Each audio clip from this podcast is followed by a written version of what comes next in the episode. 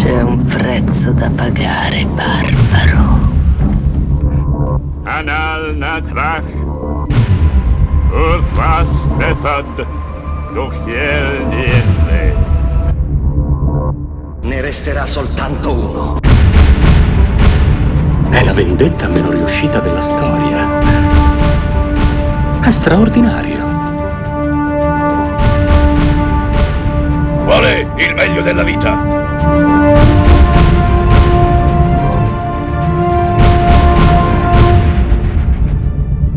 Schiacciare i nemici, inseguirli mentre fuggono e ascoltare i lamenti delle femmine. Secondo episodio di Chiodi Rossi, eh, il primo è andato bene, abbiamo addirittura ricevuto delle comunicazioni, grazie a eh, Giuseppe per averci contattati. Eh, Sì, ci ha contattato via mail e eh, diventa ufficialmente il nostro primo fan, suppongo. Sì, sì, sì, Visto non che è il primo ad averci contattato. non sa cosa lo aspetta, però sì. Eh, è, è- è bello avere dei segni di vita. E, mm, e- infatti grazie eh, a tutti coloro che ci hanno eh, ascoltati, a chi ci ha supportati su Coffee. E a chi E- ci ha scritto anche su Facebook incoraggiandoci, quindi è colpa Esatto. vostra, diciamo. Esatto, perché quella era la prima puntata, poteva morire lì. Invece no, volete che continuiamo e allora noi continuiamo. Io sono Davide Mana, quello di Paura Io sono. Germano. E mm, abbiamo deciso unilateralmente ehm, che dopo Conan sì, dovevamo andare all'estremo opposto. sì. E quindi di che cosa parliamo questo- a questo giro?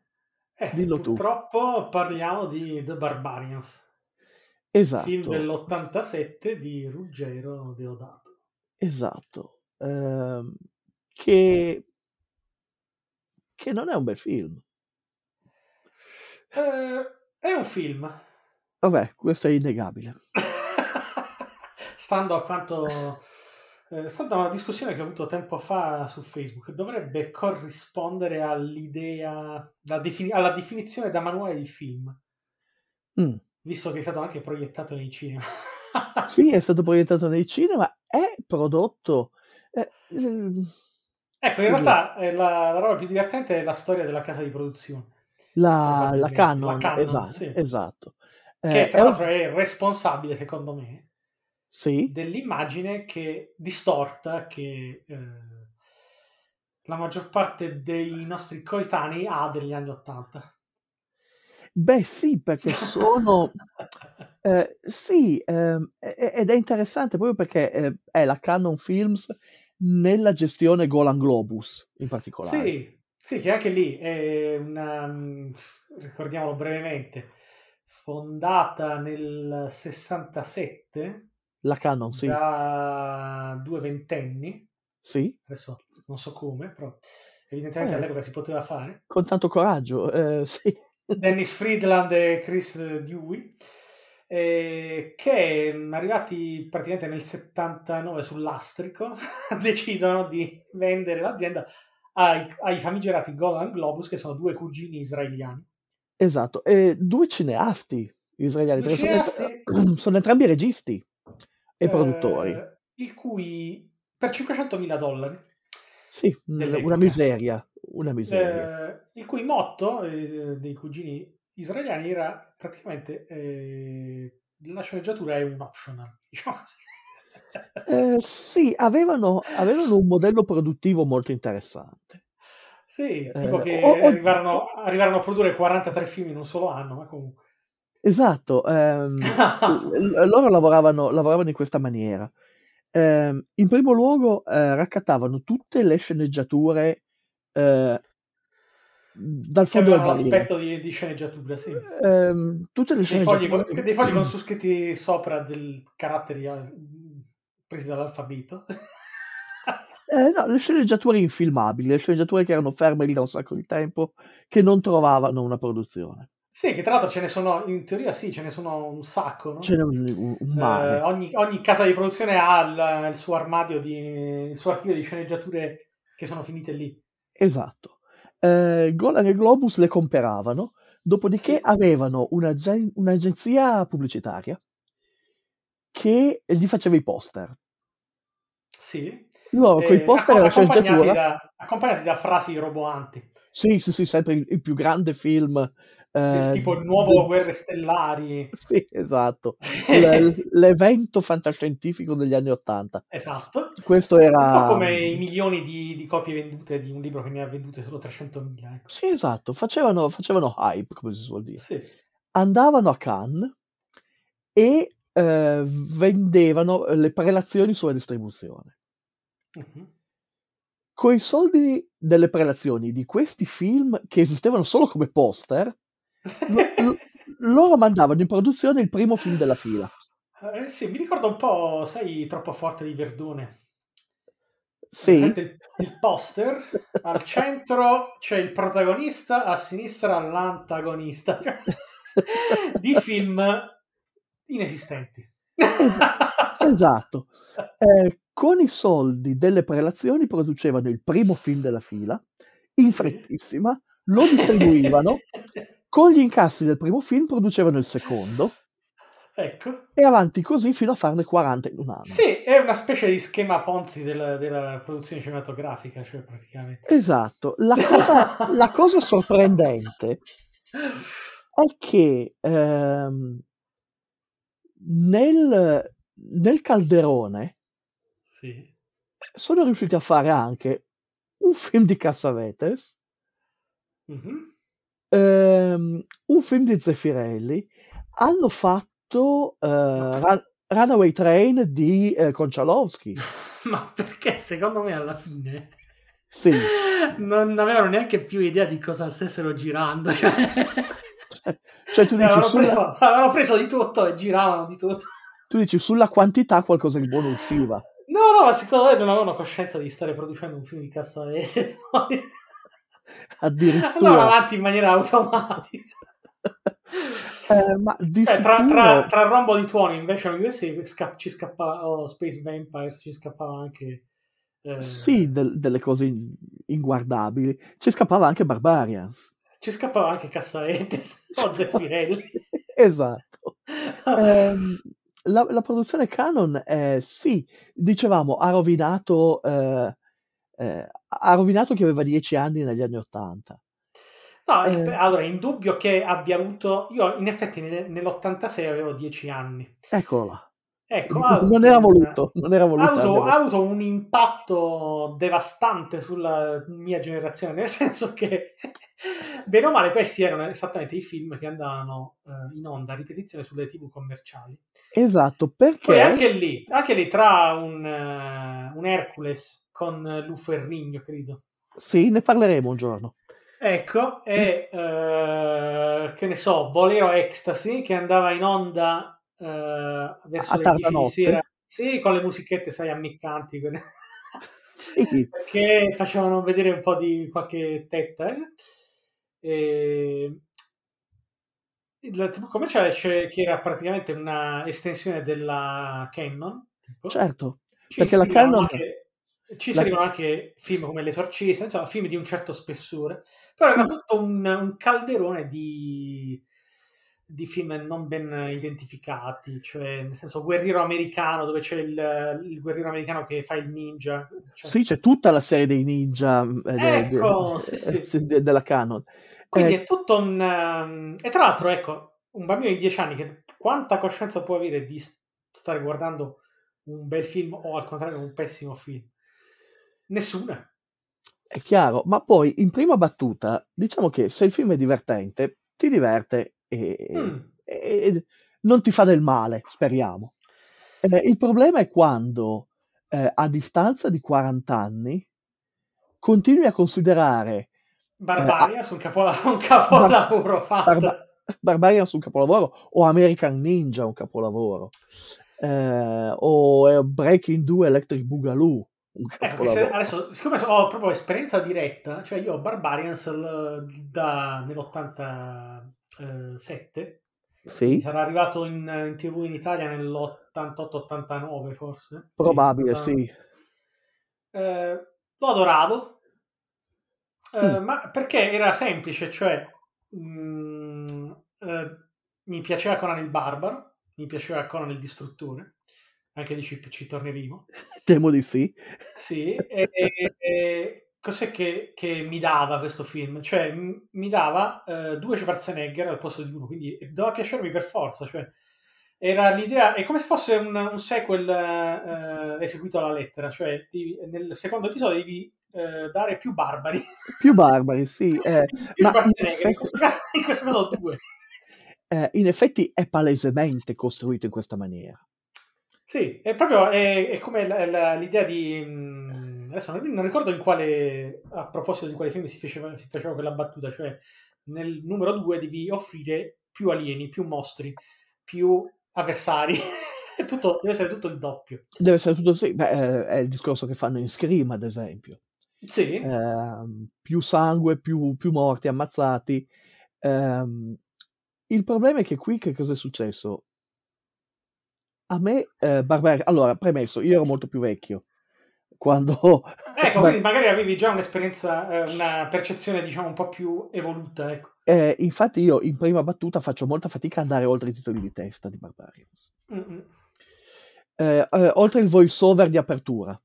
Sì, Eh, poi tra l'altro c'è, c'è anche da considerare che eh, era un film italiano, cioè è un film italiano, pro- un o- film o- italiano, o- sì. ok, prodotto da Golan e Globus, ma le maestranze erano italiane, è stato girato tra Cinecittà e l'Abruzzo, Parco Naturale d'Abruzzo, sì. esatto, quindi è un film italiano con degli attori stranieri, eh, almeno tra i protagonisti, ma il- credo che tutte le comparse fossero prese da Cinecittà. Sì, tutti gli attori secondari sono... secondari sono da Cinecittà, però presentato eh, come film straniero. Quindi io praticamente a dieci anni non riuscivo a distinguere tra Conan di Milius e Barbarians di Deodato. I titoli neanche li leggevo, ecco, tra È chiaro, è chiaro, ma ripeto, optional, ecco. eh, Per cui per me, se- per me era uno dei tanti film americani su fantasy che eh, doveva essere divertente per forza, ecco. Sì. infatti, Ehm, però dicevo appunto, io all'epoca eh, ero più grandicello, quindi eh, lo pativo molto di più. Sì. Però se lo guardi con attenzione, sembra davvero un film eh, costruito su una storia scritta da uno a cui hanno raccontato il Conan di Milius. Mi hanno detto, c'è il protagonista comincia da bambino, Ah sì, cresce, sì, un- sembra è un rip-off di, di, di Milius. è pesantissimamente un rip-off. E la cosa che mi ha sconvolto e che ho scoperto solo ora, cioè preparando, facendo i compiti per questo, per questo episodio, è che questo film lo ha scritto eh, Jim Silky. Mhm. Jim Silky che eh, ha esordito come fotografo per Playboy eh, ed è un ottimo eh, artista grafico, eh, disegna pin-up, Mm. è stato collaboratore di Frank Frazetta sui romanzi del Death Dealer. Sì, quindi non uno scappato di casa, diciamo. Esatto, non uno scappato di casa. Eh, in effetti, i suoi fumetti non mi hanno mai colpito come qualcosa di sceneggiato in maniera solidissima. Però erano divertenti. E qui l'impostazione c'è. È una storia scema ma divertente. Ciò che viene a mancare è... Non lo so, Secondo me viene- è la struttura, secondo me, anche.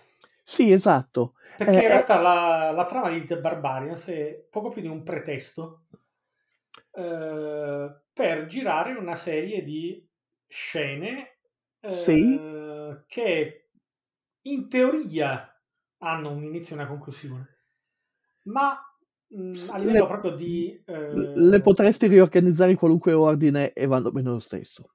Sì, diciamo che ecco, la, la trama è poco più di un pretesto perché? Perché si basa su presupposti del tutto ridicoli, cioè sostanzialmente che cos'è? È la, è la vendetta sostanzialmente di un, un capo tribù, quello che è il signore della polvere, cosiddetto, Sì, che per qualche ragione eh, a caccia di una pietra preziosa che eh, a quanto pare però in questo, in questo mondo fantastico ha, svolge anche una sorta di funzione di banca dati. Eh, Sì, di che qualche è- è- genere. sì, è in realtà un concetto molto moderno, cioè che un diamante possa contenere eh, tutta la Bibbia, ecco, tipo. cioè, ehm, che è la pietra simbolo eh, sulla quale si fonda il potere di una tribù di girovaghi, Sì, di una popolazione nomade, eh, circensi a quanto pare. E quindi sostanzialmente è ehm, questo, capo, questo signore della polvere che ha delle mire su questa pietra, ma non solo, perché in realtà più della pietra gli interessa la regina che la indossa, sì, che si chiama Canaria. che si chiama Canaria, e che ha eh, questo signore della polvere che ha a servizio una eh, strega di nome China. Eh, sì, di tutto.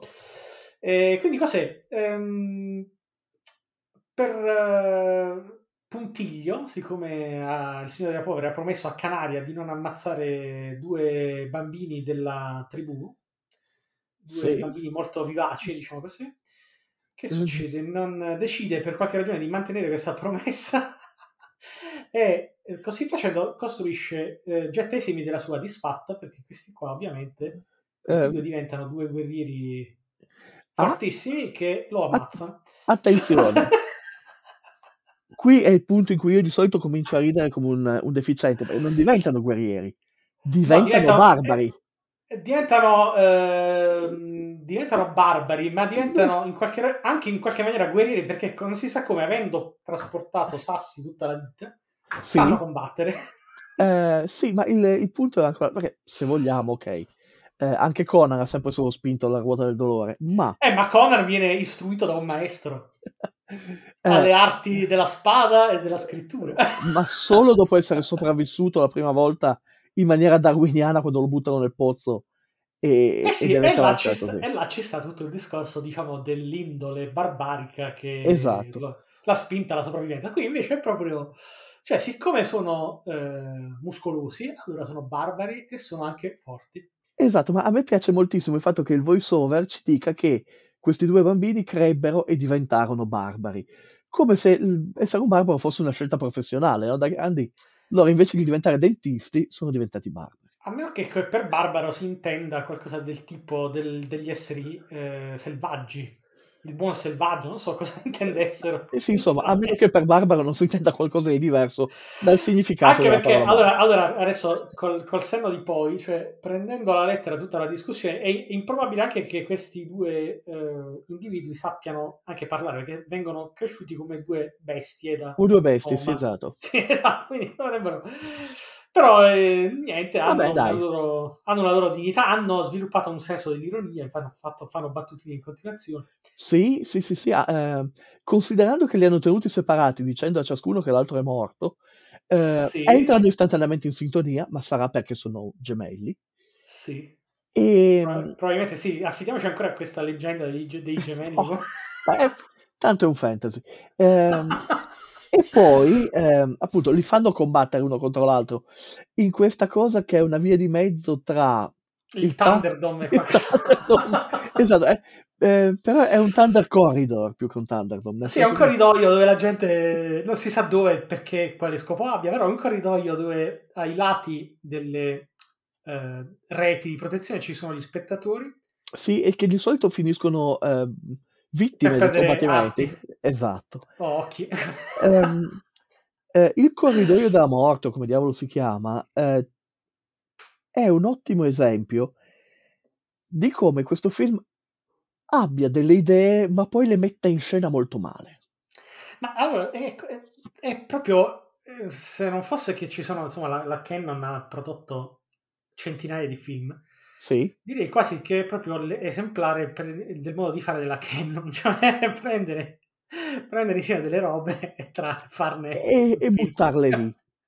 Eh, Sì, perché tra l'altro arriviamo, cioè, spieghiamo anche questo, cioè il, ehm, questo è- dovrebbe essere il culmine della sceneggiata messa in atto dal Signore della Polvere, che non si sa perché ha aspettato eh, 10 anni, 20 anni, quanti sono, li ha fatti crescere, sì, eh, perché se- lui vuole sempre mantenere la promessa che ha fatto a Canaria di non ammazzarli con le sue mani né eh, da mani dei suoi sottoposti. esatto. Eh, quindi li ha, li ha fatti crescere e rinforzare, diventare due bestie assetate di sangue per farli ammazzare a vicenda. Così tanto... Va bene, ma Perché- è, è il cattivo, i cattivi fanno queste cose. Sì, ecco, e quindi eh, li fa combattere tra loro perché eh, giustamente lui è furbo, quindi io dico, io mantengo la promessa, però li faccio ammazzare lo stesso, perché mi, sta- mi stanno antipatici. Non, non funziona. Ovviamente i due fuggono e Perché c'è l'agnizione, cioè si riconoscono, ah, ah, forse tu sei mio fratello, no, mio fratello è morto. sì, Non vero, sto esatto. qua. Eh, e, mm, e prendono la strada per il Parco Naturale d'Abruzzo, dove incontrano... Ritrovano la loro Sì. vecchia tribù, Esatto, che tra l'altro adesso, adesso dai, togliamoci via subito il dente, sì, capeggiata in quel momento, in quella fase storica di Sì. decadenza, da, dallo iettatore di avanti un altro, che è il signor... eh, aspetta che te lo dico subito. sì, sì, sì, lo so, eh, Franco Pistoni. Franco Pistone, che in questo momento fa lo iettatore di avanti un altro, che però eh, all'epoca faceva È Ibar, un, è un apprezzato una attore. sorta di sacerdote santone della tribù, insomma, aveva un, eh, anche facilitato diciamo, dal suo aspetto fisico particolarmente caratteristico. Sì, e con un'acconciatura che è la stessa della principessa Amidala in- nella prima trilogia di Guerre Stellari. I, Sì, i- i capelli a ferro di cavallo. esatto, esatto, quindi per, per i corsi e ricorsi eh, cinematografici. Esatto, Lucas ha copiato. Cioè non si butta via, non si butta via niente. Eh, sì, in realtà, eh, perché qui ce l'hanno gli ignoranti, è un'acconciatura eh, mh, tipica di alcune tribù ehm, tibetane, però ok, vai. Sì, Ehm, sì, quando ancora la- lo spettro dell'appropriazione culturale non esisteva. Sì, ma questa è un'appropriazione culturale molto all'acqua di rose, insomma. Beh, Eh, insomma, si, pe- si pescava un po' da- dappertutto. Esatto. Eh, il, ehm, noi continuiamo a dire, anzi io continuo a dire che questo è girato nel Parco Naturale d'Abruzzo, ma in effetti all'origine dovevano girarlo in Jugoslavia, dove avrebbero dovuto girare anche, esatto, Sì. con un regista jugoslavo. Solo che la Jugoslavia non era proprio territorio adatto al cinema in quel periodo. evidentemente, e quindi chiamano, eh, chiamano Deodato. Sì, che tra l'altro anche lui non è uno scappato di casa, No, anzi, Deodato, anzi, ha filmato, ha filmato delle belle... Ha Sì. firmato anche delle belle pellicole.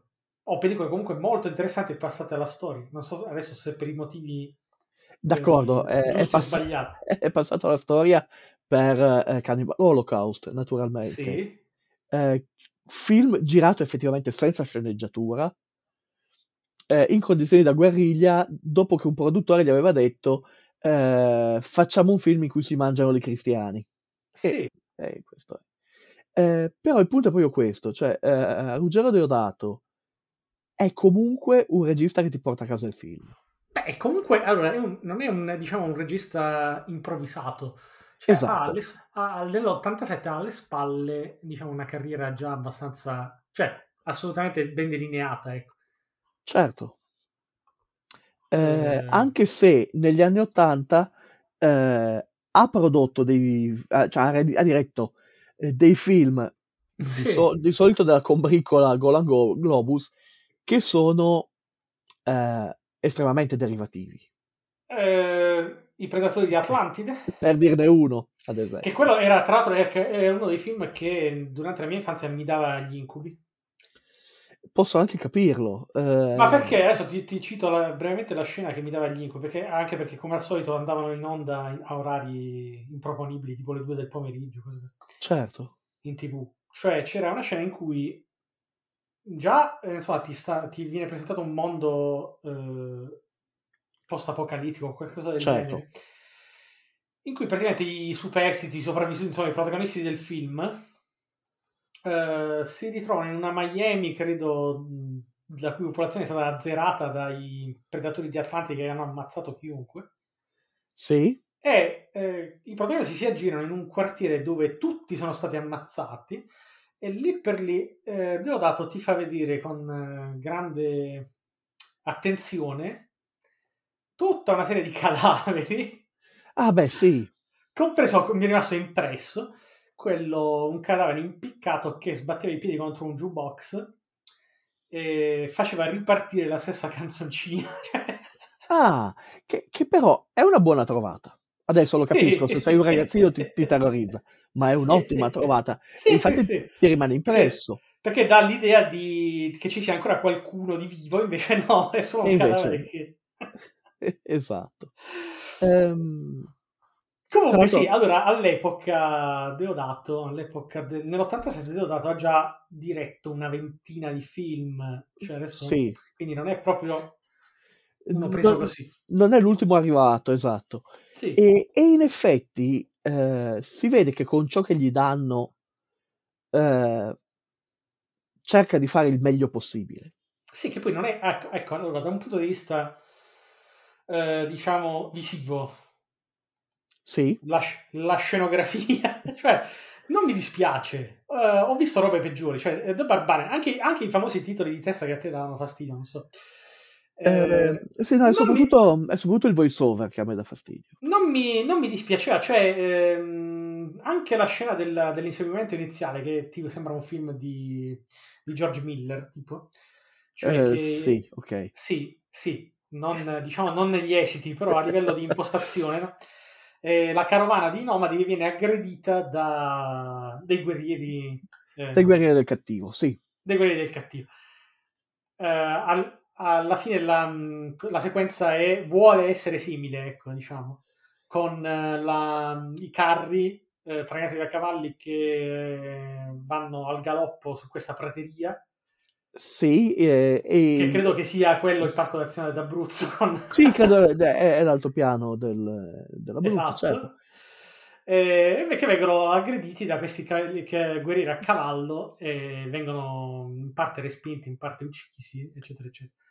Però ecco, a livello proprio di eh, soldi, anche le varie scenografie, i vari set, non erano proprio orribili, anzi, ho visto di peggio, diciamo. No, no, no, infatti, ciò che, eh, per quel che mi riguarda, Mm, lascia profondamente a desiderare, ok, l'abbiamo detto, la storia è scema, sì. però dai, eh, ho, ho giocato decine di partite a Dungeons and Dragons costruite sulle stesse premesse. Ma non è, è- è più, che, che scema, è, è proprio è semplice e vabbè, manca proprio della... Manca di che- struttura.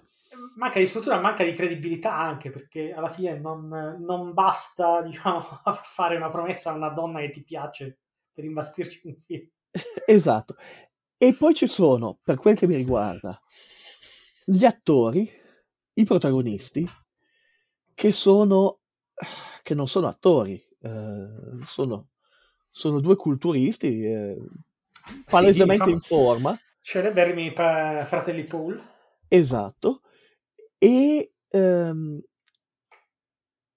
e poi è ciò che ci fanno con questo materiale. Ad esempio, tu hai citato la, la sequenza iniziale con, i- con l'attacco alla carovana. Sì. Ehm, è molto piatta, manca di ritmo, eh, è lunga, non finisce più. Sì, Eh, al di là, de- ah, sì, e mancano gli stuntman, mancano, mancano un sacco di... Esatto, sarebbe stata, eh, eh, si potrebbe salvare, mettiamola così, Mhm. dandole una bella ritagliata e dandole più ritmo. Ecco, sì, magari con, la- con qualche trucco da montaggio. Esatto. E- ed è Comunque questo parliamo che di un film che eh, aveva un budget di 2 milioni e mezzo, credo. 2 milioni e mezzo ne ha guadagnati 800 mila. Sì, Non bene. c'è Eh, chi è però- stato giustiziato per molto meno.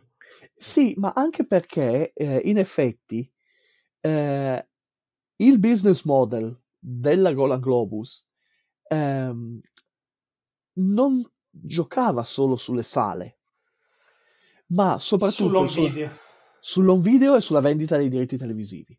È per quello che ce li siamo beccati tutti eh, su Italia 1 eh, a suo tempo, perché avevano venduto tutto il loro catalogo a una A chiunque. a chiunque lo fosse disposto a comprarlo, nel nostro caso una rete televisiva. Sì, sì, sì. Ehm, E poi era Quindi- questo il, il magico sapere che nei paesi oltre cortina ci invidiavano, di questo stiamo parlando anche. eh, beh, sì, Cioè in Romania facevano, c'era un mercato di VHS di contrabbando Certo. vietatissimo. e, e la roba Eh, della Canon era, eh, Sì, era sempre presente, sì.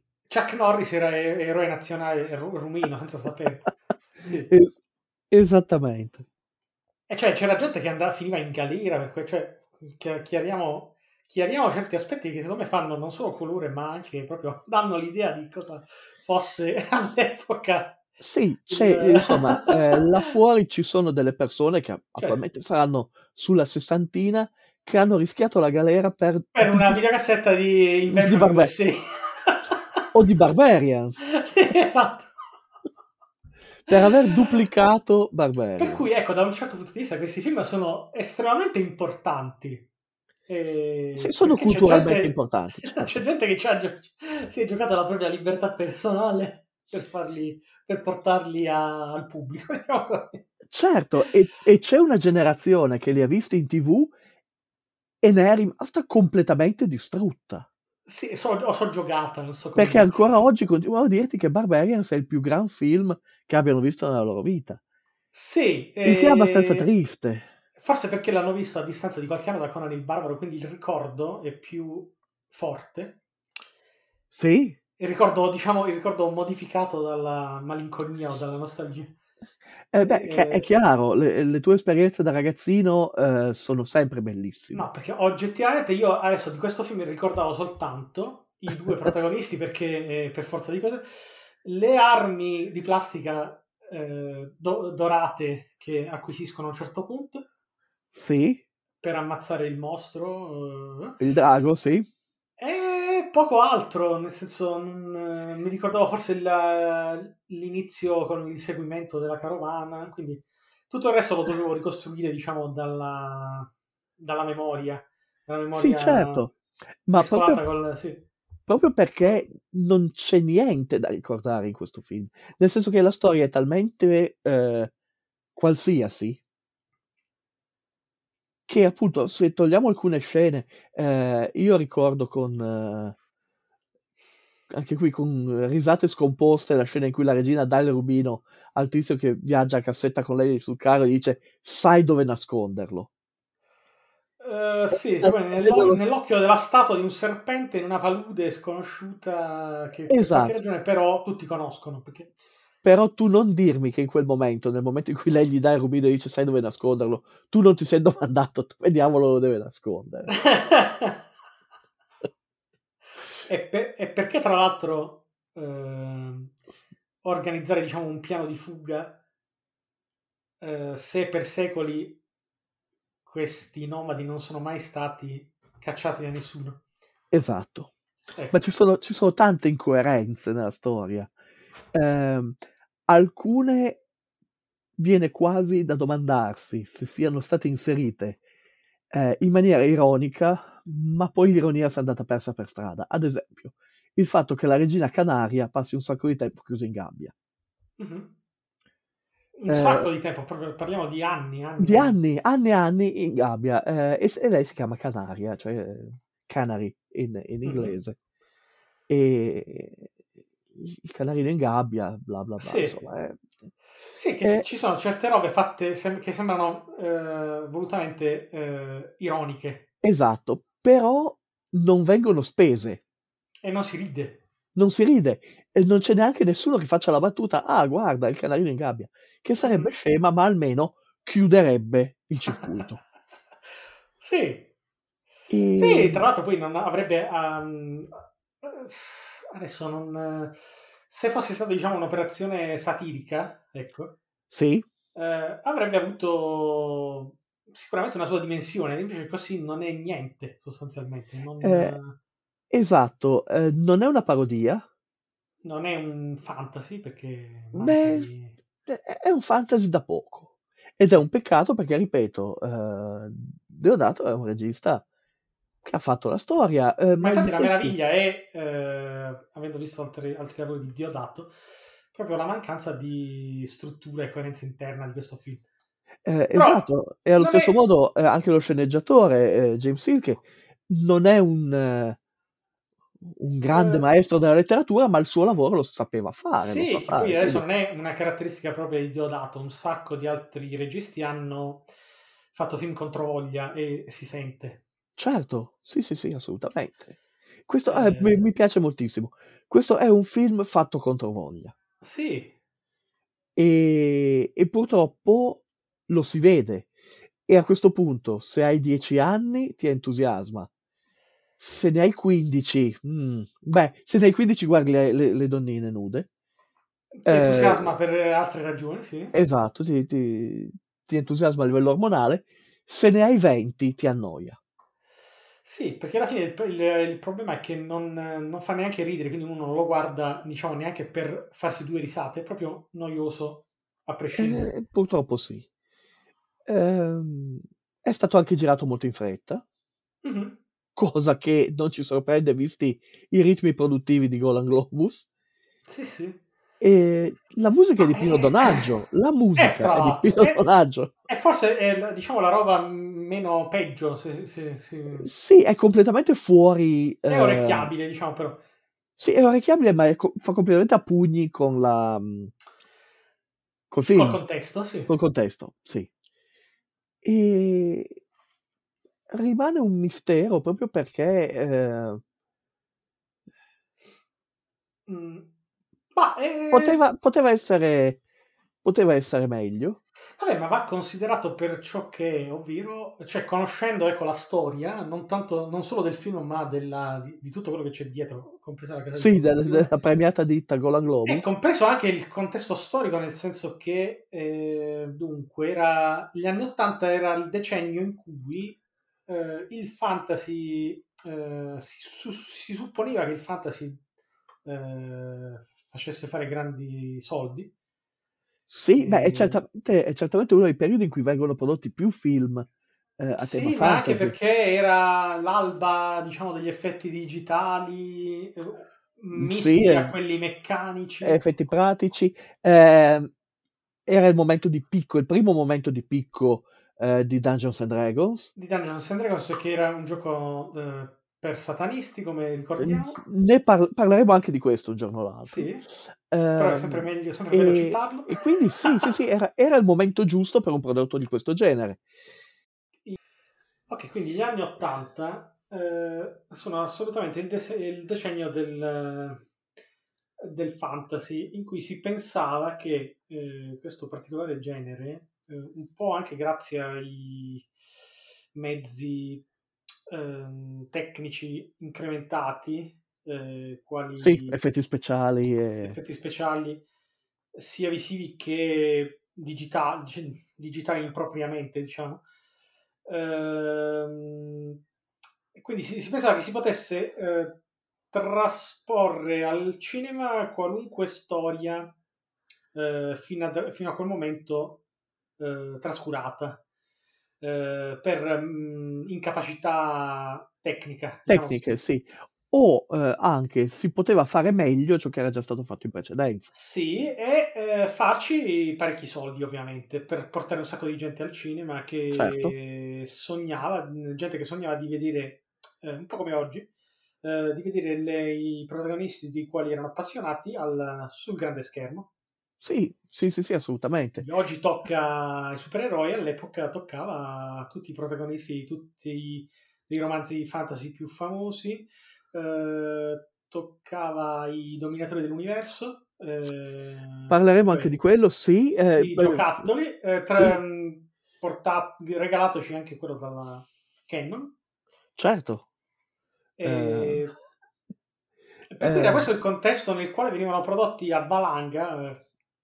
Eh, certo, de- eh, decine di, di pellicole ogni anno, ehm, in quello che all'epoca si chiamava, eh, era una definizione che avevano inventato i francesi, lo chiamavano spaghetti fantasy, ehm, in riferimento agli spaghetti western, ovviamente, Eh, perché molti di Sì, questi cioè, film venivano prodotti qui da noi.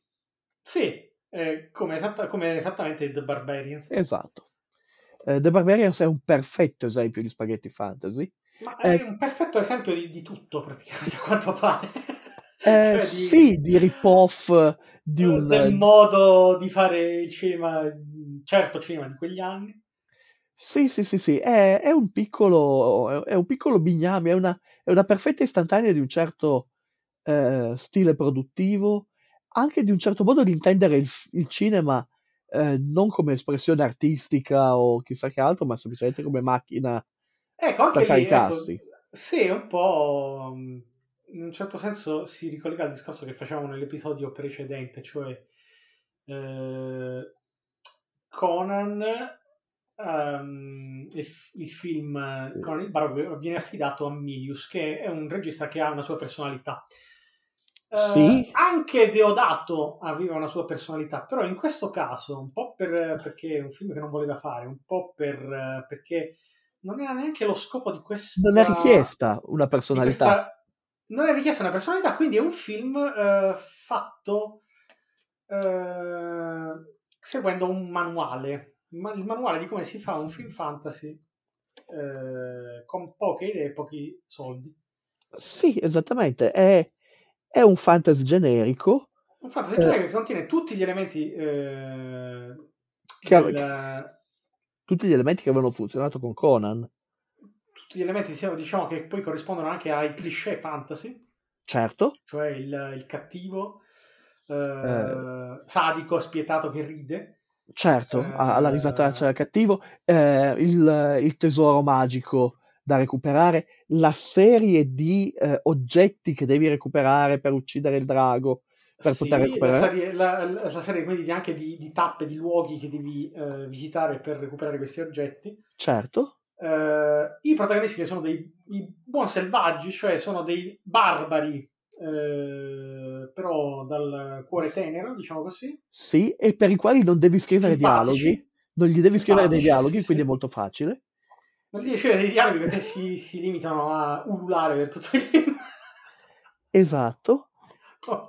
Ehm, una buona Eh. quantità di giovani donne eh, Eh, vari- variamente distinte, Sì, ehm, eh, anche perché il target è chiaramente un pubblico maschile e adolescenziale, Sì, esatto, anche, anche quello come da cliché. certo, Eh, se, mm, se andiamo a guardare anche la... mm, sì, al di là delle- dei lavori di Frazetta, però, eh, che comunque riproponevano il, quello che poi è diventato canonico, cioè il guerriero barbaro con eh, fanciulla sì, seminuda a fianco. abbarbicata a una gamba, esatto, sì, Sì, che poi tra l'altro è una roba che abbiamo visto anche nelle copertine di, di Weird Tales. sì, esatto, Quindi è una roba molto più antica.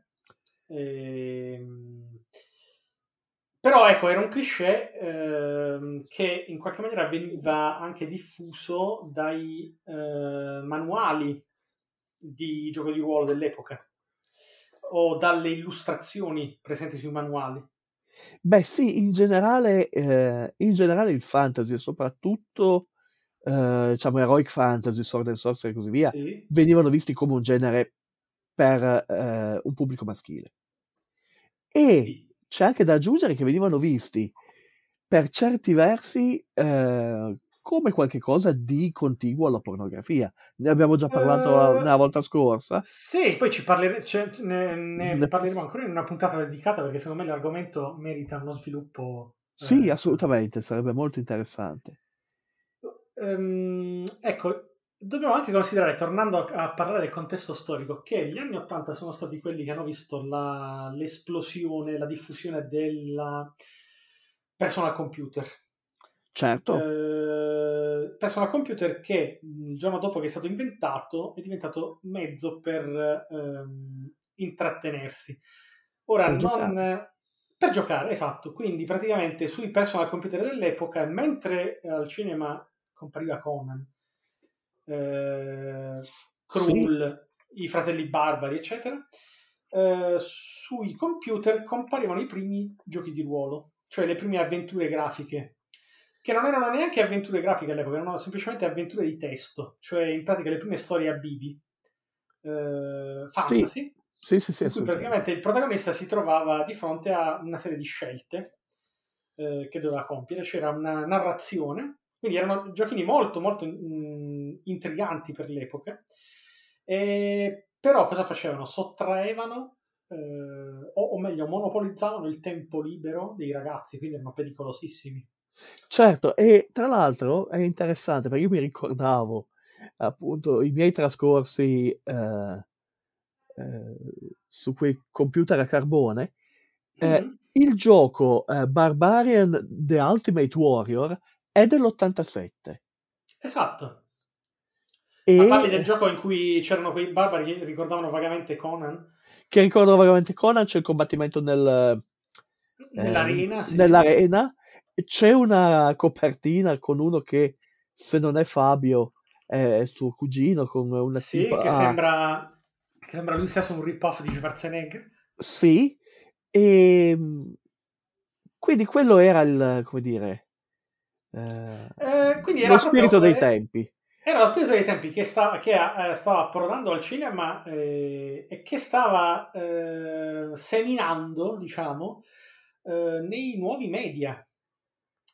Certo, ecco, quindi è, da un certo punto di vista è importante poi per capire lo sviluppo che eh, sia dal punto di vista cinematografico che da- soprattutto dal punto di vista dei videogiochi conosce il genere fantasy.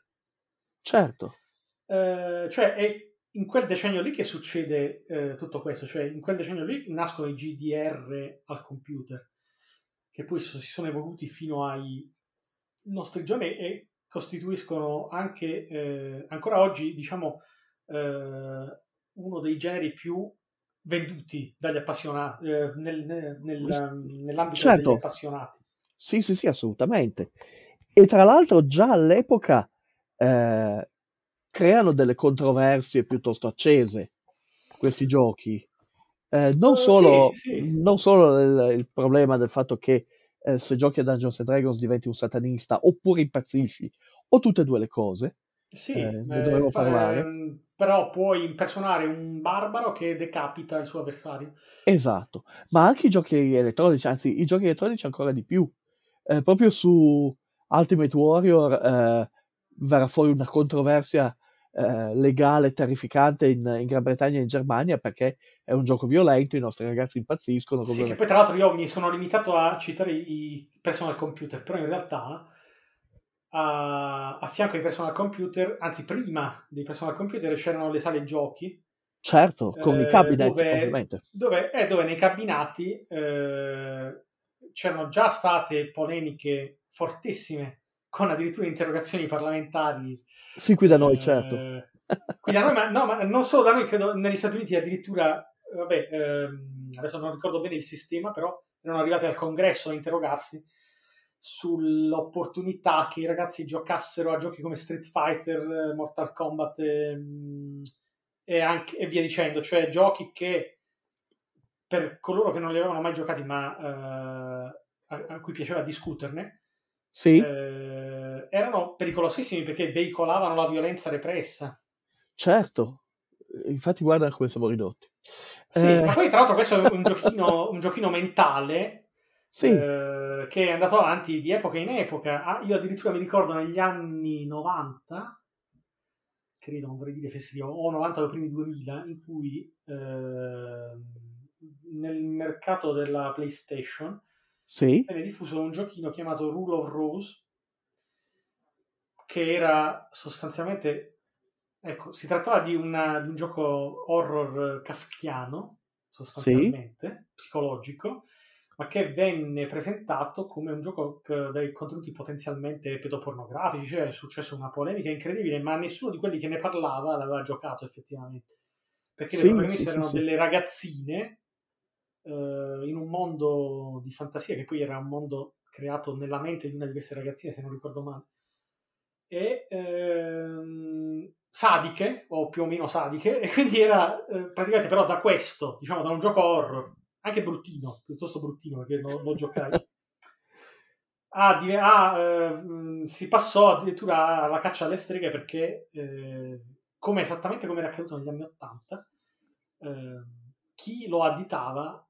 era- erano coloro che non lo conoscevano, non, non Eh. lo avevano mai giocato e non Esatto. avevano nessuna intenzione di, di conoscerlo e giocarlo, però bastava far vedere, non so, ecco come la Canon faceva vedere le locandine dei film e ti diceva questo è un film, sì, bastava eh, vedere la, la- la copertina del giochino per far scatenare la, la- gente con i forconi e le, le torce. esatto, cioè- sì, sì, sì, sì. Eh, è sempre, eh, cioè, voglio dire, nell'arco di vent'anni da quando per la prima volta ci si scagliava contro i videogiochi come o Dungeons and Dragons come gioco satanista, non è cambiato niente. Cioè, chi eh, crea queste cacce alle streghe e sono coloro che lo conoscono di meno. Esatto. Eh, per, per il dato storico, nel momento in cui noi stiamo incidendo, eh, in Tennessee stanno facendo dei roghi di romanzi di Harry Potter perché e anche di, Twi- di. Twilight, e anche di Twilight. Eh, sì, Sì. eh, diciamo, bruciateli per il motivo giusto, perlomeno. Ecco, Non sarei perché- curioso di vedere quanti di quelli che quanti bruciano li abbiano effettivamente letti. Perché come al solito è sempre quello il discorso. Esattamente. Eh, se ti fermi a vedere la copertina, ma vabbè, a- a- nel caso di Harry Potter è già incredibile che si, eh, ci si possa scandalizzare per le copertine, però mai dire mai. S- il pregiudizio ecco. è, è sempre il, il pregiudizio è sempre al massimo delle sue eh, Sì, per cui capacità. ecco, non so, quindi- adesso non so qual- quale fosse il, il problema legato alla- al vedere insomma del- degli uomini ipertrofici, tutti eh, perennemente oliati, perché ecco, l'altra caratteristica stupenda dei Barbarian Brothers che sono sempre oliati come se stessero partecipando a unti come a, come una gara di culturismo. Sì, sì, sì, assolutamente. Cioè, in Eh, qualunque, in qualunque scena, anche quando trasportano pietre in, nella, nella loro prigione, sì, sono comunque sono lubrificati. lubrificati per mettere in, in risalto i muscoli.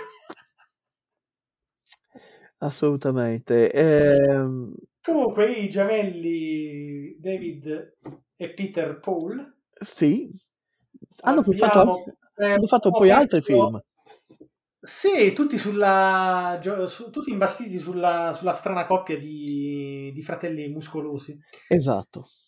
Eh, dunque, abbiamo perso dunque, David Paul nel 2020, a direi. 62 anni. Sì. Sì, David Paul che è eh, tra i due gemelli quello che fa Gore, che dovrebbe essere il fratello scemotto. sì. Più scemo dell'altro, diciamo, perché anche l'altro non è che brilli. Insomma, non sono due... L'altro era Ku- Kucek, Sì, eh, che poi, ecco, eh, eh, per intenderci ancora di più, è quello tra i due che quando recuperano le armi magiche è quello che usa l'ascia e il- la protezione per il braccio e basta, singolo. sì, per distinguerli, sì, sì, sì. Sì, sì, sì. Che tra l'altro gemelli identici, effettivamente, non- fin quando non vengono eh, vestiti, tra virgolette, non, sono assolutamente indistinguibili. Sì, Eh, nelle scene di azione sono, cioè, ecco, anche lì non importava in effetti eh, distinguerli. Eh, era come vedere doppio, cioè vedevi, vedevi lo stesso personaggio due volte, due... Eh, sì, sono personaggi, sono personaggi intercambiabili, non hanno una anziché, personalità o... anziché, sì, 100 kg di muscoli ne vedevi 200. Sì, e, e l'idea era quella, cioè eh, loro Sì. hanno Schwarzenegger, noi ne abbiamo due. Eh, Ne abbiamo due che eh, tra l'altro è impressionante perché in alcune scene fanno esattamente gli stessi movimenti, quindi eh, sono gemelli monozigotti, proprio nel vero senso della parola, facevano, si muovevano nella stessa maniera, avevano la stessa mimica, Certo, era- sì, sì. erano praticamente indistinguibili l'uno dall'altro. E eh, cre- non- credo che non avessero neanche avuto un'infarinatura di recitazione, credo proprio no. lontanamente. Infatti mi, faceva, mi fa molto ridere in cui praticamente certe scene sono da manuale del cinema, ma in senso proprio... Cioè, tipo, ecco, ecco, la scena in cui arrivano alla tomba di non so quale re per recuperare queste armi. Sì, Eh, ora, tralasciando il fatto che loro eh, spostano il masso che chiude la tomba e de- all'interno della tomba trovano le candele accese, quindi tralasciando questo particolare bellissimo. sì. è una delle tante sciocchezze che che dovrebbero far ridere, ma eh, Sì, perché aprono la tomba e trovano la luce dentro, perché qual- qualcuno ha acceso le candele qualcuno ha acceso le candele, esatto. di una, una tomba inviolata da centinaia di anni. Eh, ora, al di là di quello, però, ecco, mi, fa- mi ha fatto proprio ridere ri- riguardandolo. Ehm, praticamente eh, la tomba è eh, situata in una palude eh, Sì, infestata, certo. infestata di mostri. Eh, ora, eh, Stacco, eh, queste, queste sono scene gira- in- eh, girate in interni a Cinecittà, sicuramente. Sì, certo. E mi, proprio immagino proprio, ecco perché dico che è da manuale del cinema, perché immagino proprio il set, è come se lo vedessi, cioè con... eh, sì, Diodato che ha imba- fatto imbastire sto- questo set eh, umidiccio pieno di eh, rocce, di cartapesta, eh, muschio, Sì, sì, sì. eh, pozze di acqua, eccetera. E eh, è come se lo vedessi dare ordini ai due. Eh, in realtà erano in tre in quella scena, cioè sono i due gemelli più la, mm, la ragazza protagonista, Sì, eh, che faceva parte anche lei della carovana. sì, e che è l'unica eh, dell'intera, eh, eh, dell'intero Parliamo cast di, principale, di, di Eva LaRue. Eva LaRue, che ha avuto una carriera Sì, però ecco, solida. Quindi questo set eh, della palude eh, con Donato che dice adesso entrate e vi muovete circospetti. con l'aria Sì. circospetta. E infatti si vede effettivamente loro tre che entrano i- e i due eh, fratelli Paul, tutti eh, piegati in avanti, che si guardano intorno. Sì, con, con fare da gatto silvestro. con fa-. Perché effettivamente eh, la palude è un posto pericoloso, quindi qualcuno gli avrà detto adesso vi muovete, guardatevi intorno con aria più o meno spaventata. Esatto, sì, sì, Perché sì. state entrando in un posto pericoloso. Cosa che poi in realtà no- questa disciplina non dura neanche 30 secondi perché eh, loro, secondo me, eh, Deodato neanche li correggeva più, cominciavano a fare battutine. Cominciano a scherzare fra di loro, sì, sì, sì. a, a spintonarsi, a darsi i colpetti, cioè una roba, è proprio un... eh, all- allo sbando ormai tutto, que- tutto il set ormai è completamente dominato da questi due. Tra l'altro non credo che qualcuno avesse l'ardire di correggerli perché quelli erano, cioè, ti sollevavano per scherzo, ti buttavano per aria. Sì, ma poi oltretutto io credo che avessero dei tempi di eh, lavorazione talmente stretti Sì, che ok, andava bene così. eh, Chuck, sì, ok, ok, passiamo alla prossima. Esattamente. Però per dire, ecco, eh, secondo me li, li ma- li mandavano sul set con una vaga idea di, di come dovessero muoversi. Sì, con qualche, Però- con qualche istruzione però- da parte del regista e via. Sì, però poi loro prendevano il sopravvento. E, e infatti proprio la, la parte più surreale, secondo me, è proprio la sequenza delle paludi, perché lì è proprio, non- non- eh, oltre a non avere alcun senso, secondo me lì danno proprio il loro meglio. Eh, I due protagonisti. Sì, Cioè, cominciano a fare battutine da quarto elementare tra di loro, eccetera. Comunque, Eva Laru, che tra l'altro è l'unica che ha avuto una carriera, è l'unica che aveva una recitazione, tra virgolette, più contenuta. Sì, esatto. E... Vabbè, e poi d'accordo, eh, c'è il cattivo, c'è Richard Lynch, che Sì, ha fatto Richard Lynch. 50.000 f- mm, film di serie B. Sì, che era un... Ecco, quello era un, un professionista. Perché? Era, era un professionista a fare il cattivo.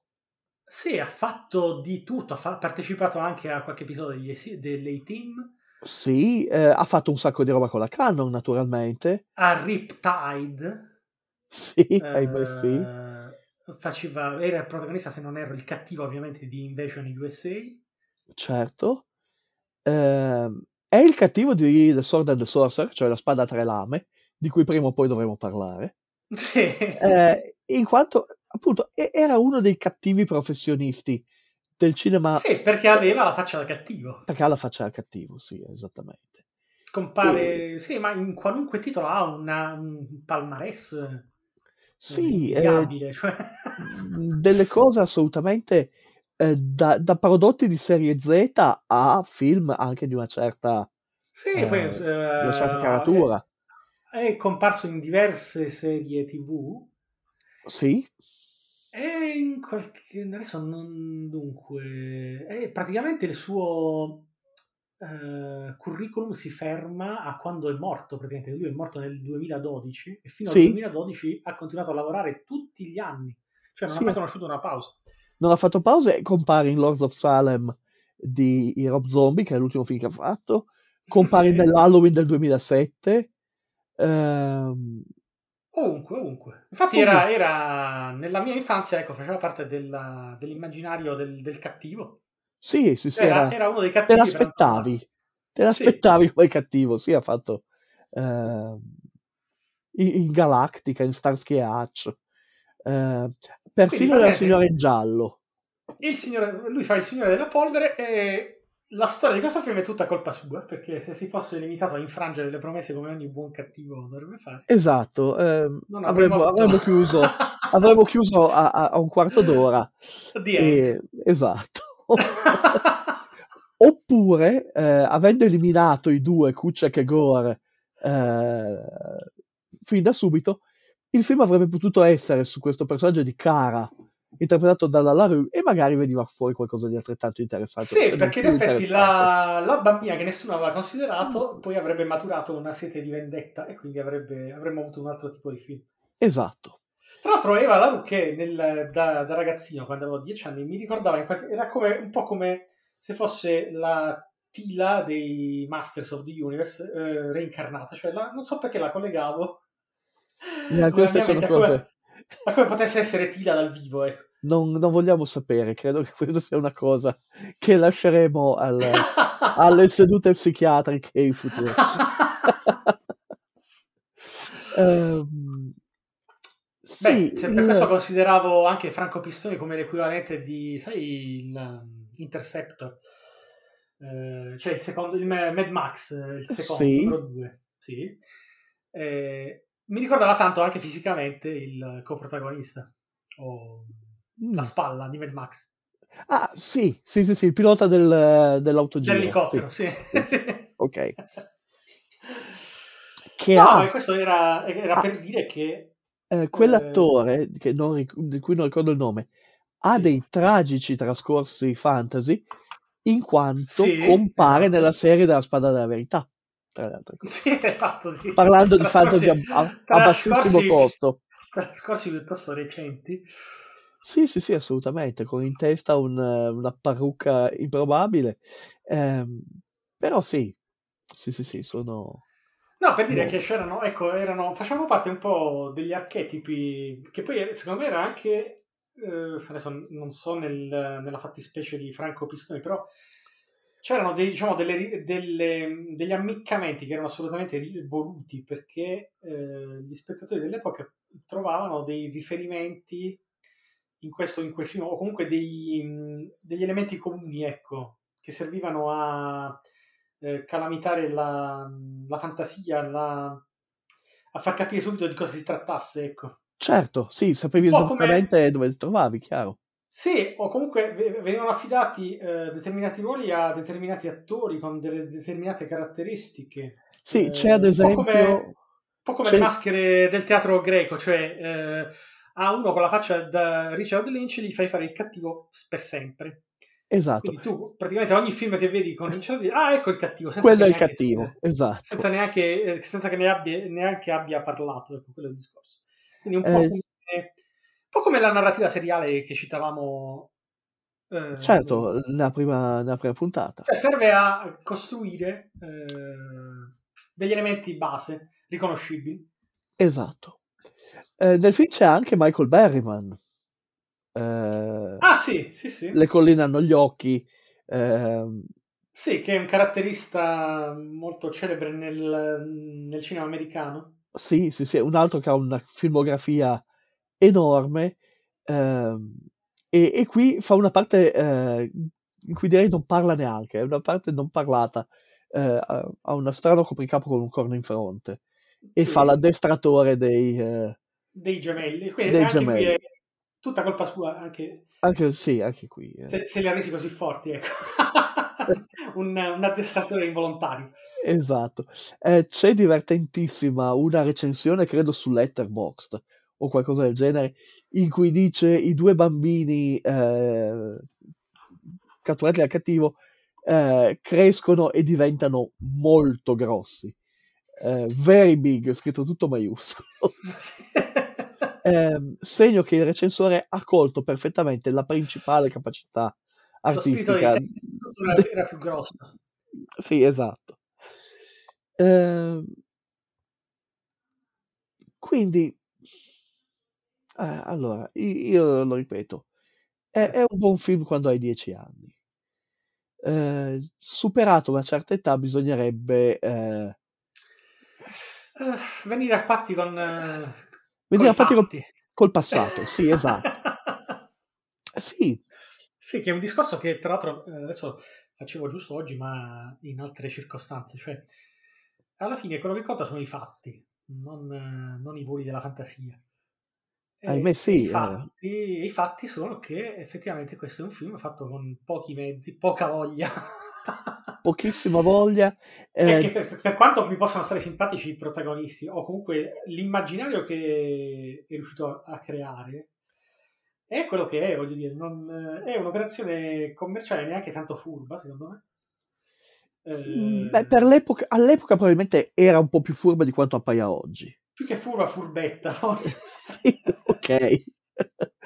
Ehm, sì, è, ripeto, è un rip-off.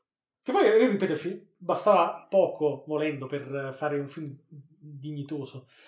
È che proprio chi, chi ci ha, chi ci ha lavorato non aveva voglia di farlo, cioè non... ehm, bastava Sì. poco anche per, per fare qualche correzione di sceneggiatura, il minimo, il minimo sindacale per avere un... perché avesse una sua dignità, ecco. Perché ci sono dei film eh, coevi che hanno più dignità, Sì, sì, sì, assolutamente. sì, eh, che quindi sono, sono film. Questo qui è, è- ha l'aspetto di un film, ma Ma in non so, realtà non so. è un, eh, una cosa così. È Cos'è? un... eh, Non so. Ecco, corrisponde ecco a ehm, come dire eh, nel adesso cito l'altro tuo podcast Paura e Delirio quando parlavamo le- l'episodio in cui ho parte- a cui ho partecipato l'ultimo quello Sì. di- dedi- dedicato a Sam Raimi alla casa ecco parlavamo di la- della- dell'idea dell'Inghilterra medievale del- nell'armata delle tenebre Sì, sì, sì, sì. è giusto un'idea, non corrisponde alla realtà. E questo, questo è The Barbarians, è l'idea del film fantasy, non corrisponde alla realtà. Cioè, Oh sì, eh, è anche... Sì, è un'altra ottima definizione. Questo è un perfetto film fantasy fatto da qualcuno che non ha alcun interesse o alcun investimento per il genere. sì, e ne, ne eh, nessuna passione per il non lo conosce minimamente. È, come No, è, è fatto da, è come se fosse se, se quelli che si scagliavano contro i videogiochi all'epoca perché portavano la violenza avessero creato un videogioco. Eh, sì, ehm, e, e mi ricorda eh, un commento che ho letto riguardo a, a un film completamente diverso de- di oltre un decennio prima, eh, in cui lo sceneggiatore diceva: Noi ci siamo impegnati a scrivere una buona sceneggiatura, ma eh, il regista e gli interpreti si credevano incredibilmente superiori al genere. Eh, sì, non so se sia questo il caso. Que- ma- questo non è il caso. Ehm, forse c'è da parte della produzione un'idea di essere superiore al genere. Ehm, quegli idioti là fuori vogliono il fantasy, diamogli il fantasy. Sì, e quindi ci mettiamo tutti i cliché fa- fantasy possibili Esatto. immaginabili, Come abbiamo, però, fatto, come abbiamo fatto senza ninja. però dar loro un, eh, un collegamento eh, Logico, sì. sensato, logico. Sì. Esatto. Eh, comunque il film ha eh, dei titoli di- che lo rendono memorabile, in particolare è stato presentato, scopro spulciando su IMDb, al- a un festival che fanno in Spagna, nelle Asturie, dove hanno Mhm. girato eh, parte Conan. di Conan. Eh, il festival si chiama Peor, Imp- Peor Impossibile, cioè peggio di così è impossibile.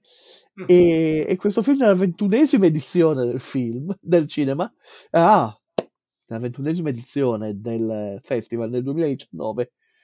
eh, Barbarians è stato il, il pezzo forte della serata. Il vincitore assoluto. Ma d'altra parte, pare anche che sia estremamente popolare in Finlandia. Mm, per ragioni so. per ragioni che ci sfuggono.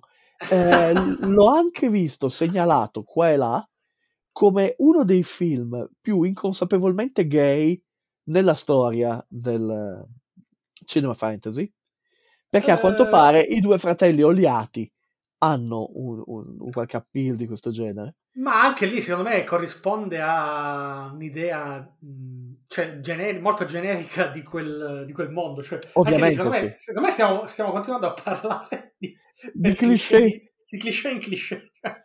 Eh, sì, di cliché altrui soprattutto. Di cliché sì, cioè che non corrispondono assolutamente al, al mondo reale. Cioè.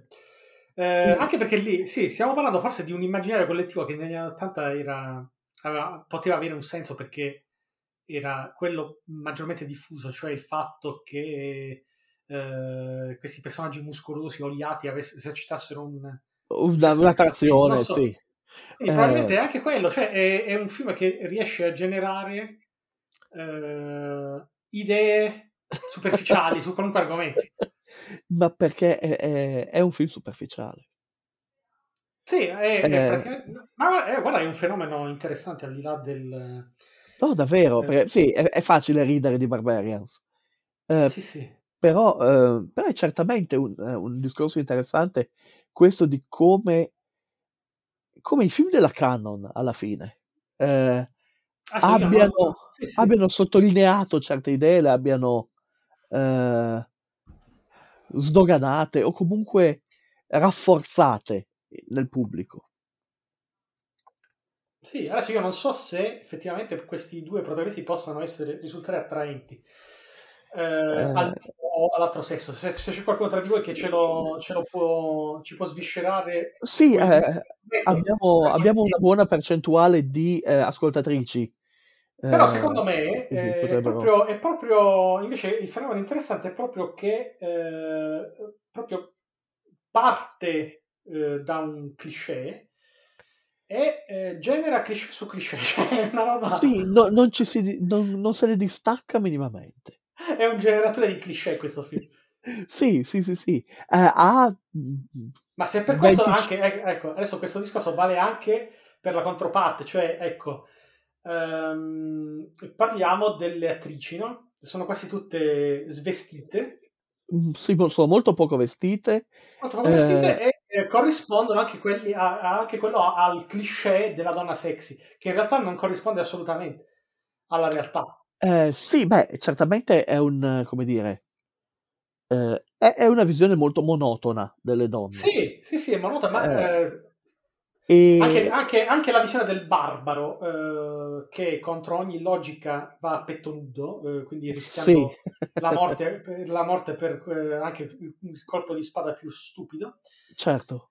Ehm, però ecco, anche quello, cioè l'immagine del barbaro in perizoma Beh sì, perché lì hanno visto Frazetta e poi hanno visto Conan il Barbaro e quindi si perpetua questa... Anche se io rivendico questa, questa cosa, perché secondo me l'immagine di Conan il Barbaro a petto nudo è, appartiene a Conan il Distruttore.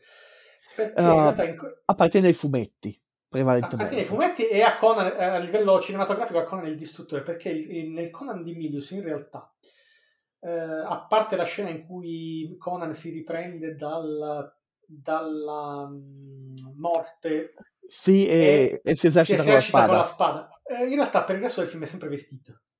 Certo. Ecco, quindi già là, ecco, già lì vediamo lo spessore di quel film rispetto poi alla, all'immaginario collettivo che ci è stato sì, tramandato. Nella canottiera di... Invece è nel, ancora il distruttore che Schwarzenegger sta sempre a torso nudo. Sta sempre a petto nudo, esatto. È anche lì unto, perché è, anche lì è unto, nel, nel Conan di Milius non lo è.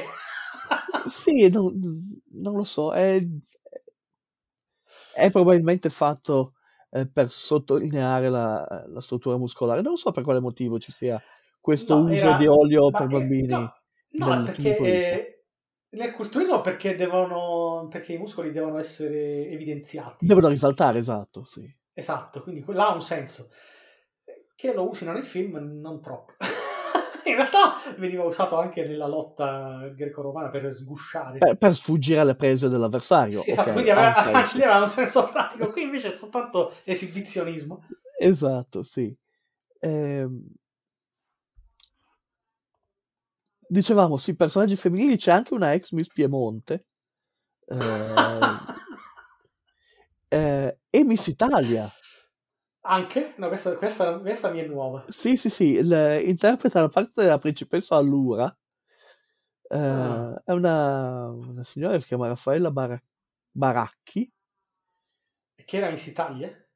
Sì, Miss Italia nell'83 e ha partecipato a Miss Universo nell'84. Oh mio Dio. è meraviglioso. E interpreta un personaggio che si chiama Allura, che è anche il nome di un personaggio nel secondo film di Elvira. Mm. eh, Elvira Haunted Hills. Il fatto è che in quel film eh, quel personaggio si chiama Allura perché Allura è il nome del prodotto sintetico che usano per le parrucche della protagonista. Sì, E non credo che in questo caso sia la stessa cosa. Eh, probabilmente avevano pensato eh, allure, eh, fascino, eh, fascinazione, allora lei si chiama sì Allura. esatto, che sarebbe l'ennesimo gioco di parole Sì, esatto, che lascia un po' il tempo che trova. tipo Canary, tipo China e altre Tipo- robe. Sì, devono, sono nomi che devono suonare ehm, familiari. Ecco, anche lì sono più che nomi dei concetti, probabilmente. Sì, sì, sì, sì, devo- eh, senti il nome e hai un'idea. Devono, devono immediatamente comunicare delle suggestioni. Esattamente. Quindi effettivamente siamo di fronte a un film che è come un harmony, eh, Sì, per, non, è- per non citare le copertine di Fabio, cioè di Fabio Lanzoni, cioè è un film fatto gi- in maniera generica, di proposito, Sì, sì, sì, sì, è Ecco. volutamente generico. volutamente generico, per attirare un certo tipo di pubblico, quindi viene, fatto, viene veicolato un certo tipo di messaggio. Sì, E, e andiamo avanti così per un'ora e venti, fortunatamente, soltanto. sì, esatto. E, e poi eh, alla fine, a questo punto, però, attenzione, perché l'abbiamo Eh. detto in apertura, non è qualcosa che sia morto negli anni Ottanta. Anche in questo preciso momento vengono prodotti dei film che sono semplicemente tutte le caselle spuntate eh, Sì. delle aspettative del pubblico. Non Sì, gli dai niente abbia- di nuovo, nessuna sorpresa. Ecco perché, perché se il decennio degli anni 80 è stato decisivo per eh, un aspetto, più che per tutto il resto che, de- di cui si è parlato in tutti questi anni, spesso a sproposito, è proprio il fatto che ha, eh, est- eh, ha gettato le basi per tutta la cinematografia odierna, nel bene e nel male. Sì, sì, sì, Eh. sì, assolutamente. E Eh, quello, e quello è la- il problema. Cioè, effettivamente, se noi non riusciamo a liberarci di un certo immaginario fantasy, eh, è anche per colpa di film come The Barbarians. assolutamente sì, Eh, anche perché, eh, per quanto possa essere orribile l'idea, eh, in questo momento, ehm, nel nostro paese, parliamo del nostro paese, Mm. eh, ci sono molti più quarantenni che hanno visto Barbarians che non quarantenni che abbiano letto i fumetti di Conan o che abbiano letto i racconti di Robert Howard. Sì. E quindi quando gli dici fantasy, gli dici sword and sorcery, non pensano a Solomon Kane o, o a Elric o appunto a Conan il Barbaro, ma pensano a Barbarians. E poi Eh, con, con il barbaro che abbiamo visto che nel- nel- nelle- nei vari racconti subisce un'evoluzione anche, non è Certo. sempre il solito barbaro. Esatto, ma Eh. qui no, qui hai un'ora e venti con due bistecconi oliati. Fissato nel tempo. Sì, Cioè, non- sono personaggi che tra l'altro non sono concepiti per evolvere se non in senso della potenza, perché devono mettere sui muscoli per poi ammazzare chiunque. esatto. Eh, E, e, si limita, e si finisce lì. esattamente, e la storia è essenzialmente questi due che picchiano. Mm. Che Non- flettono i muscoli. flettono i muscoli e, e li mettono al lavoro. Eh, non ci sono dialoghi particolarmente interessanti, non ci sono prove di intelligenza o di eh, sottigliezza Mm, particolare. Non c'è altro modo per eh, superare certe situazioni che se non la forza bruta. Esatto. E il risultato è, dal punto di vista del film, molto povero. Dal punto di vista culturale, assolutamente devastante. Ecco, che tra l'altro io non, non riesco a salvare neanche eh, l'aspetto, eh, come dire, ehm, dell'immaginario di questo film. Cioè, perché per me ha No. contribuito a creare appunto una serie di stereotipi insopportabili. Sì, assolutamente. Eh, rende un pessimo servizio al genere, questo è Sì, indubbio. sì. E- Eh, ma perché? Anche perché, tra l'altro, per colpa di, di- di film come questo, eh, la maggior parte della letteratura fantasy è stata ignorata. Certo, Sì, Quindi alla fine, alla fine, ecco, ritornando al discorso che facevi po- poc'anzi, cioè il- nell'immaginario del collettivo, del Sì. lettore che non, non ha let- non è appassionato di fantasy, non lo legge, il fantasy è, eh, corrisponde al barbaro con la spada, con lo spadone. Barbaro muscoloso più spada. Non solo, corrisponde anche a delle storie estremamente piatte, Mm. prive di, prive di idee. E poi meravigliamoci del perché effettivamente eh, la- una delle critiche più eh, diffuse e anche odiose rispetto al, al fantasy è, è roba per bambini. Sì, è roba per bambini, o è scritto malissimo, eh, oppure, ehm, come mi sono sentito dire non più di 3-4 giorni fa, eh, si tratta di un coacervo di eh, stereotipi maschilisti Ecco, e, raz- e razzisti. ehm, perfetto, che però non è il fantasy, eh, non è colpa del fantasy in No, genere, ma anzi. è colpa di queste espressioni del fantasy, se vogliamo. eh, sì, di queste espressioni a buon mercato eh, Eh. che sono state messe fuori essenzialmente per capitalizzare sul successo di altri prodotti. Ecco, ecco perché, ecco perché dicevo anche prima, cioè, eh, sì, ok, pa- sembra che fosse, fossero diventate delle icone gay, ma siamo sicuri o stiamo parlando di stereotipi anche lì? Perché secondo me sono stereotipi anche lì. Quasi certamente, ma... Quasi certamente, cioè, come, sì, sì, sono stereotipi assolutamente innominabili, cioè, eh, anche perché lì Sì, si, eh, sono... si pensava che questo tipo di maschio potesse risultare attraente, attraente per... però sono, sono, Esatto. sono fesserie, secondo me. No, certo, ehm, però appunto è, è Proprio- è, proprio la, parte la- la- è proprio la sagra del- della, super- della superficialità. del luogo comune, certo. Sì, sì, sì. Che ricordiamo, il, luogo comune si basa su eh, ehm, fatti eh, così diffusi da ehm, essere diventati, diciamo, in- tra virgolette, la norma.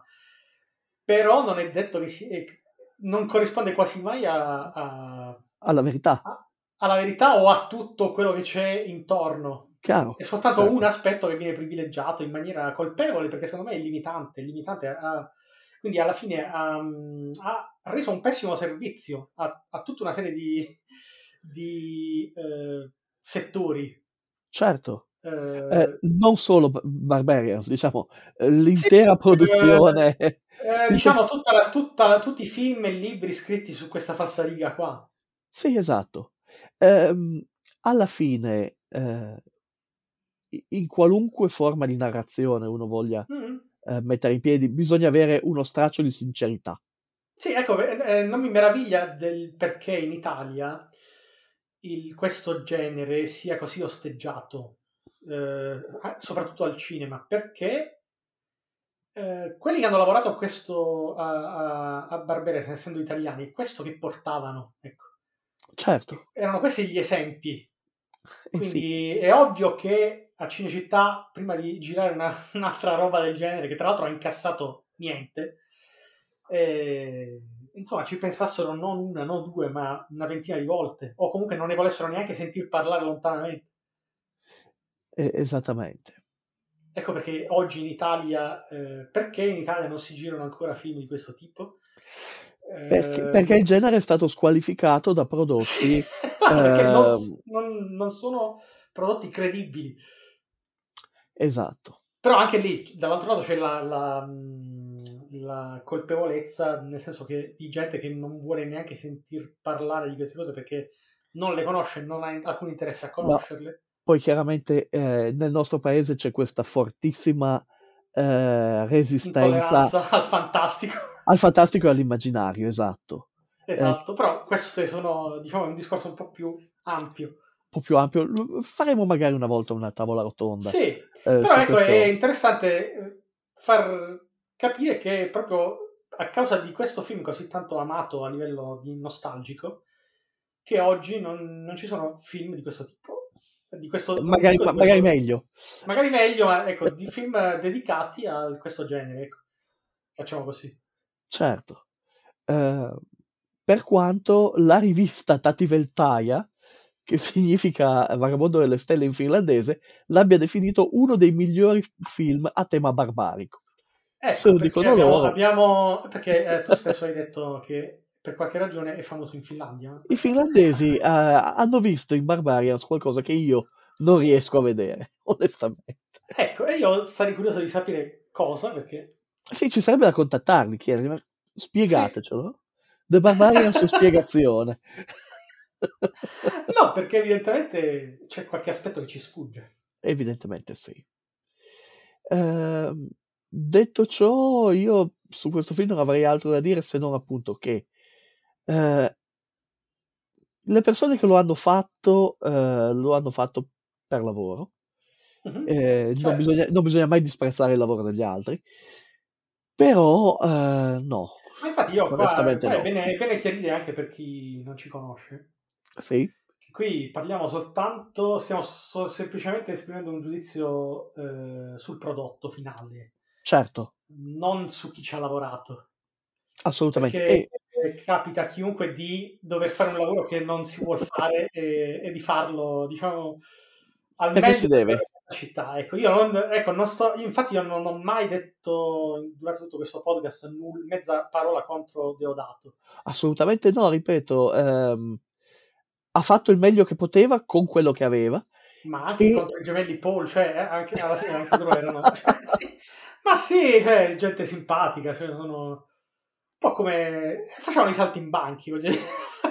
Ma certo, eh, non erano Anzi, certamente... mi è capitato di vedere alt- qualche altro film fatto da loro. Ah, mi spiace. Eh, voglio dire, com'era? No, è che eh, in pratica era Barbarians, però ambientato altrove, cioè è sempre quel loro ruolo. Sì, beh, non è che abbiano una, così, come dire, una tavolozza interpretativa così... Eh, cioè, eh, così non ricordo il titolo, ma c'era un film in cui facevano, interpretavano una coppia di poliziotti Sì? americani e- e- ed erano praticamente i gemelli Kuczek e Gore, però in America fa- che, facevano i, che facevano i poliziotti, cioè uguale. Certo. Eh, ma, eh, Facevano, i- facevano i loro versi strani.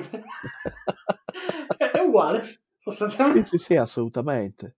E,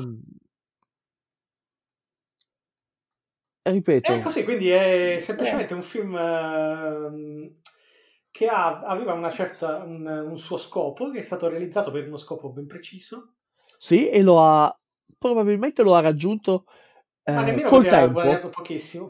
Eh, in, sa- in sala, in sala. Io vorrei Però vedere me incassi degli affitti delle videocassette. Però, ecco, questo, questo, questo dato non, non ce l'ho sotto mano. Mm. No, Non assolutamente. so se vuoi fare Così, una ricerca velocissima per... eh, quanto, ha- quanto abbia guadagnato The Barbarians con, i, con gli col affitti? Vediamo. Eh, di sicuro il grosso ehm, lo hanno incassato con i diritti televisivi. Sì. Ehm,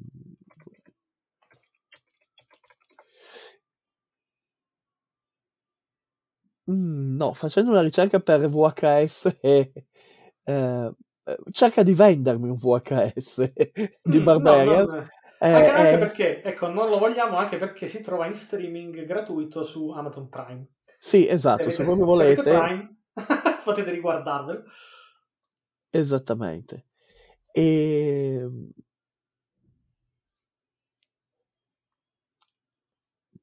però appunto trovare dei dati no, eh, non, non- non mi esce nulla così alla veloce. Però Magari anche qui, appunto, se ci ascoltate, se, se li avete, eh, magari sì, se, comunicateceli. se gestivate un blockbuster e avete dei numeri su quante volte avete eh, affittato delle cassette di Barbarians, noi saremo curiosi Sarebbe veramente interessante saperlo. Comunque, ecco, eh, per concludere potremmo dire che ehm, è interessante comunque studiarlo Sì, eh, proprio come fenomeno di costume, cioè per, per, eh, guardare gli effetti che ha contribuito a creare sul cinema e sul genere sì, gli effetti sia, gli effetti sia a breve termine che a che lungo a, che a termine. lungo termine, assolutamente Se sì. effettivamente nel 2022 ancora stiamo qui a parlarne, Sì, e non solo noi, perché noi lo facciamo per sì, motivi istituzionali, c'è sì, scritto sì. nel- nella descrizione del podcast, ma c'è chi eh, lo fa volontariamente, eh, voglio dire, ehm, Beh, c'è lo fa, eh, si- si- lo fa perché chi gli ancora oggi si, si definisce eh, stregato dalla sua estetica. Quindi, in effetti, Mio Dio, eh, sì, ok. Io, Sì, a questo sì. punto, io a questo punto devo staccare. Eh, eh, non abbiamo parlato, perché siamo dei gentiluomini, eh, né della scena di sesso di gruppo, eh, né, Ah. de- né delle forme allusive del drago. Sì, se vogliamo, sì, se vogliamo eh, ehm, ecco, mm, se, se- se occorresse una prova ulteriore del fatto che sia un rip-off di Conan, Sì, sì, ci hanno sì, la, ci hanno inserito la, la scena di Lorgia, sostanzialmente, Sì, esatto. sì, con Perché? diciamo, più carnevaleschi rispetto a, Sì, ci hanno anche, anche inserito la scena in cui uno dei due eh, copre la ragazza nuda, che è, presa palesemente da Conan. D'accordo, sì, sì, quindi è pra- praticamente un, rip-off, un rip-off. È una, è una sceneggiatura scritta da uno a cui hanno raccontato Conan. Avrebbe potuto tra farlo Jodorowsky. da- all'epoca doveva essere ben conosciuto come film. Beh, sì, aveva avuto un notevole successo. Aveva lanciato la carriera di Schwarzenegger, Eh beh, eh, i cui film venivano abitualmente clonati dalla Canon, sì. perché eh, tutti i film Beh, a base po' è l'oper- è di l'operazione che fa oggi la... Oddio, come si chiama? La casa La- di produzione. la Asylum. Sì, esatto. Sì, sì, sì. sì. Eh, Potremmo- so- potremmo dire che non è cambiato niente. no, non è cambiato granché, forse eh, non in meglio perlomeno. Beh, dai, io non, non butterei proprio tutto dalla finestra, No, ma io neanche, però però diciamo che, ecco, eh, anche- questo è un ulteriore spunto di discussione che Mm. potremmo riprendere. sì, eh, la principale differenza che io faccio fra un prodotto come Barbarians e un Mm. prodotto della Asylum è che io sono fermamente convinto che nessuno, né eh, alla Canon, né Deodato, né i fratelli Paul, eh, abbia mai detto facciamo un film brutto. No, assolutamente. Mentre la Asylum gioca sul fatto che i loro film sono brutti e dopolavoristici. E questa è una Anche perché, importante anche perché non, non tutti i film della Canon sono brutti, effettivamente. No, no, no, no, ha- hanno delle candidature agli Oscar, hanno degli Sì. Oscar. Per cui dire, non era, non era fatto, non era eh, cinema spazzatura fatto con l'intenzione di fare cinema spazzatura. di fare della spazzatura, esatto. Eh, anzi, ci provavano, diciamo. Poi certe volte ci riuscivano, certe volte Facevano tutto ciò che potevano, esatto. Poi, Esatto. entro i limiti. Eh, ma anche perché, come, come abbiamo detto prima, erano dei, eh, erano dei mestieranti, ma c'era, tra di loro c'erano anche dei professionisti seri con una carriera alle spalle, decennale. Esattamente. Eh, Deodato, uno, uno di questi, tra l'altro. Sì, sì. Quindi non... eh, ecco, diciamo che era un cinema un po' eh, avventuroso, ecco. Sì, e, e- e ritroviamo in questo anche il discorso che abbiamo fatto ehm, su Conan. Eh, Mhm. Erano produzioni avventurose, ma questo era ciò che dava loro carattere. Mhm. E poi d'accordo, il carattere di Barbarians Ma è un senti, po' su fatto... questo, sul fatto di fare dei film con pochi soldi, cioè Carpenter ci ha costruito una carriera, per cui... Ma sì, ma Roger Corman ci ha costruito una carriera. Eh, un sacco di gente ci ha costruito una carriera. Eh, Eh, sono film, tra, eh, tra alcuni di questi film sono dei capolavori. assolutamente. Tu pensa che la Canon stava per produrre una, eh, un sequel di Rambo Mm. eh, sceneggiato da James Cameron Mm. e poi non, non se n'è fatto nulla perché eh, ci Ma un sono sequel ufficiale o... un Rambo 2. Eh, sì, sì- 2 ufficiale, quindi. Sì. Sì, sì, sì, ufficiale. Ah. E, perché la Canon ha anche un catalogo sterminato di film che avrebbero voluto fare e non Eh hanno sì. mai fatto. Sarebbe interessante riuscire Sì, a ve- vedere che cosa... farlo, sì, sì. Esatto, perché se neanche loro sono riusciti a farlo, eh, dovevano essere cose abbastanza, abbastanza strane. ok. Ok, però io direi a questo punto che possiamo finire qui e lasciare in libertà i nostri ascoltatori. Eh, c'è solo una cosa che mi preme domandarti a questo punto. Sì. Eh, Cos'è il meglio della vita? Ah, così alla... Dopo aver, vi- dopo aver visto, perché dopo aver visto eh, Conan mi hai detto che ne avremmo parlato un'altra volta, ma adesso, dopo aver visto The Barbarians, sappiamo... Ecco, dopo, dopo, dopo aver avuto diciamo, coscienza degli estremi. Esatto. era- sappiamo qual è il meglio della vita o rimandiamo la prossima volta? Ah, potremmo creare, su- mettere su un giochino che lo diciamo sempre la prossima volta, non lo diciamo mai, però secondo me in- innanzitutto il meglio della vita è variabile, a Sì? seconda delle circostanze, non, non esiste un unico meglio della vita. Mm, Eh, in questa fase della mia vita il meglio della vita dopo aver visto questi due film è eh, prendere atto della realtà dei fatti. Sì, Wow. Eh, sì, nel senso che eh, rivedere Conan corrisponde a rivedere un ottimo film, sì, assolutamente. Un caposaldo. Vedere The Barbarian corrisponde a prendere atto che forse la maggior parte della nostra infanzia sì è stata avventurosa come le produzioni della Canon, Sì, ma meriterebbe diciamo una revisione critica, ecco. sì, forse sarebbe il momento di lasciarsela alle spalle. O, me- Eh. prendere il- ciò che di buono c'era e di lasciare il resto. E riconoscere ciò che non era così buono, sono d'accordo. E magari costruire, farne qualcosa di buono oggi, ecco, perché secondo me eh, nulla va buttato Chiaro, o men che mai cancellato. Eh, Tutto può essere utile a- se, ha, se ovviamente eh, qualcuno di noi ha, eh, diciamo, velleità artistiche. tutto può essere utile a creare prodotti validi, che siano Certo. film, libri o quello che vi, vi piace, insomma, o chiaro, anche arte, arte figurativa. certo. Bene, è un, è un eccellente spunto, dovremo riparlarne. Eh, Perché no? però adesso chiudiamo qui e ringraziamo chi ci ha ascoltati.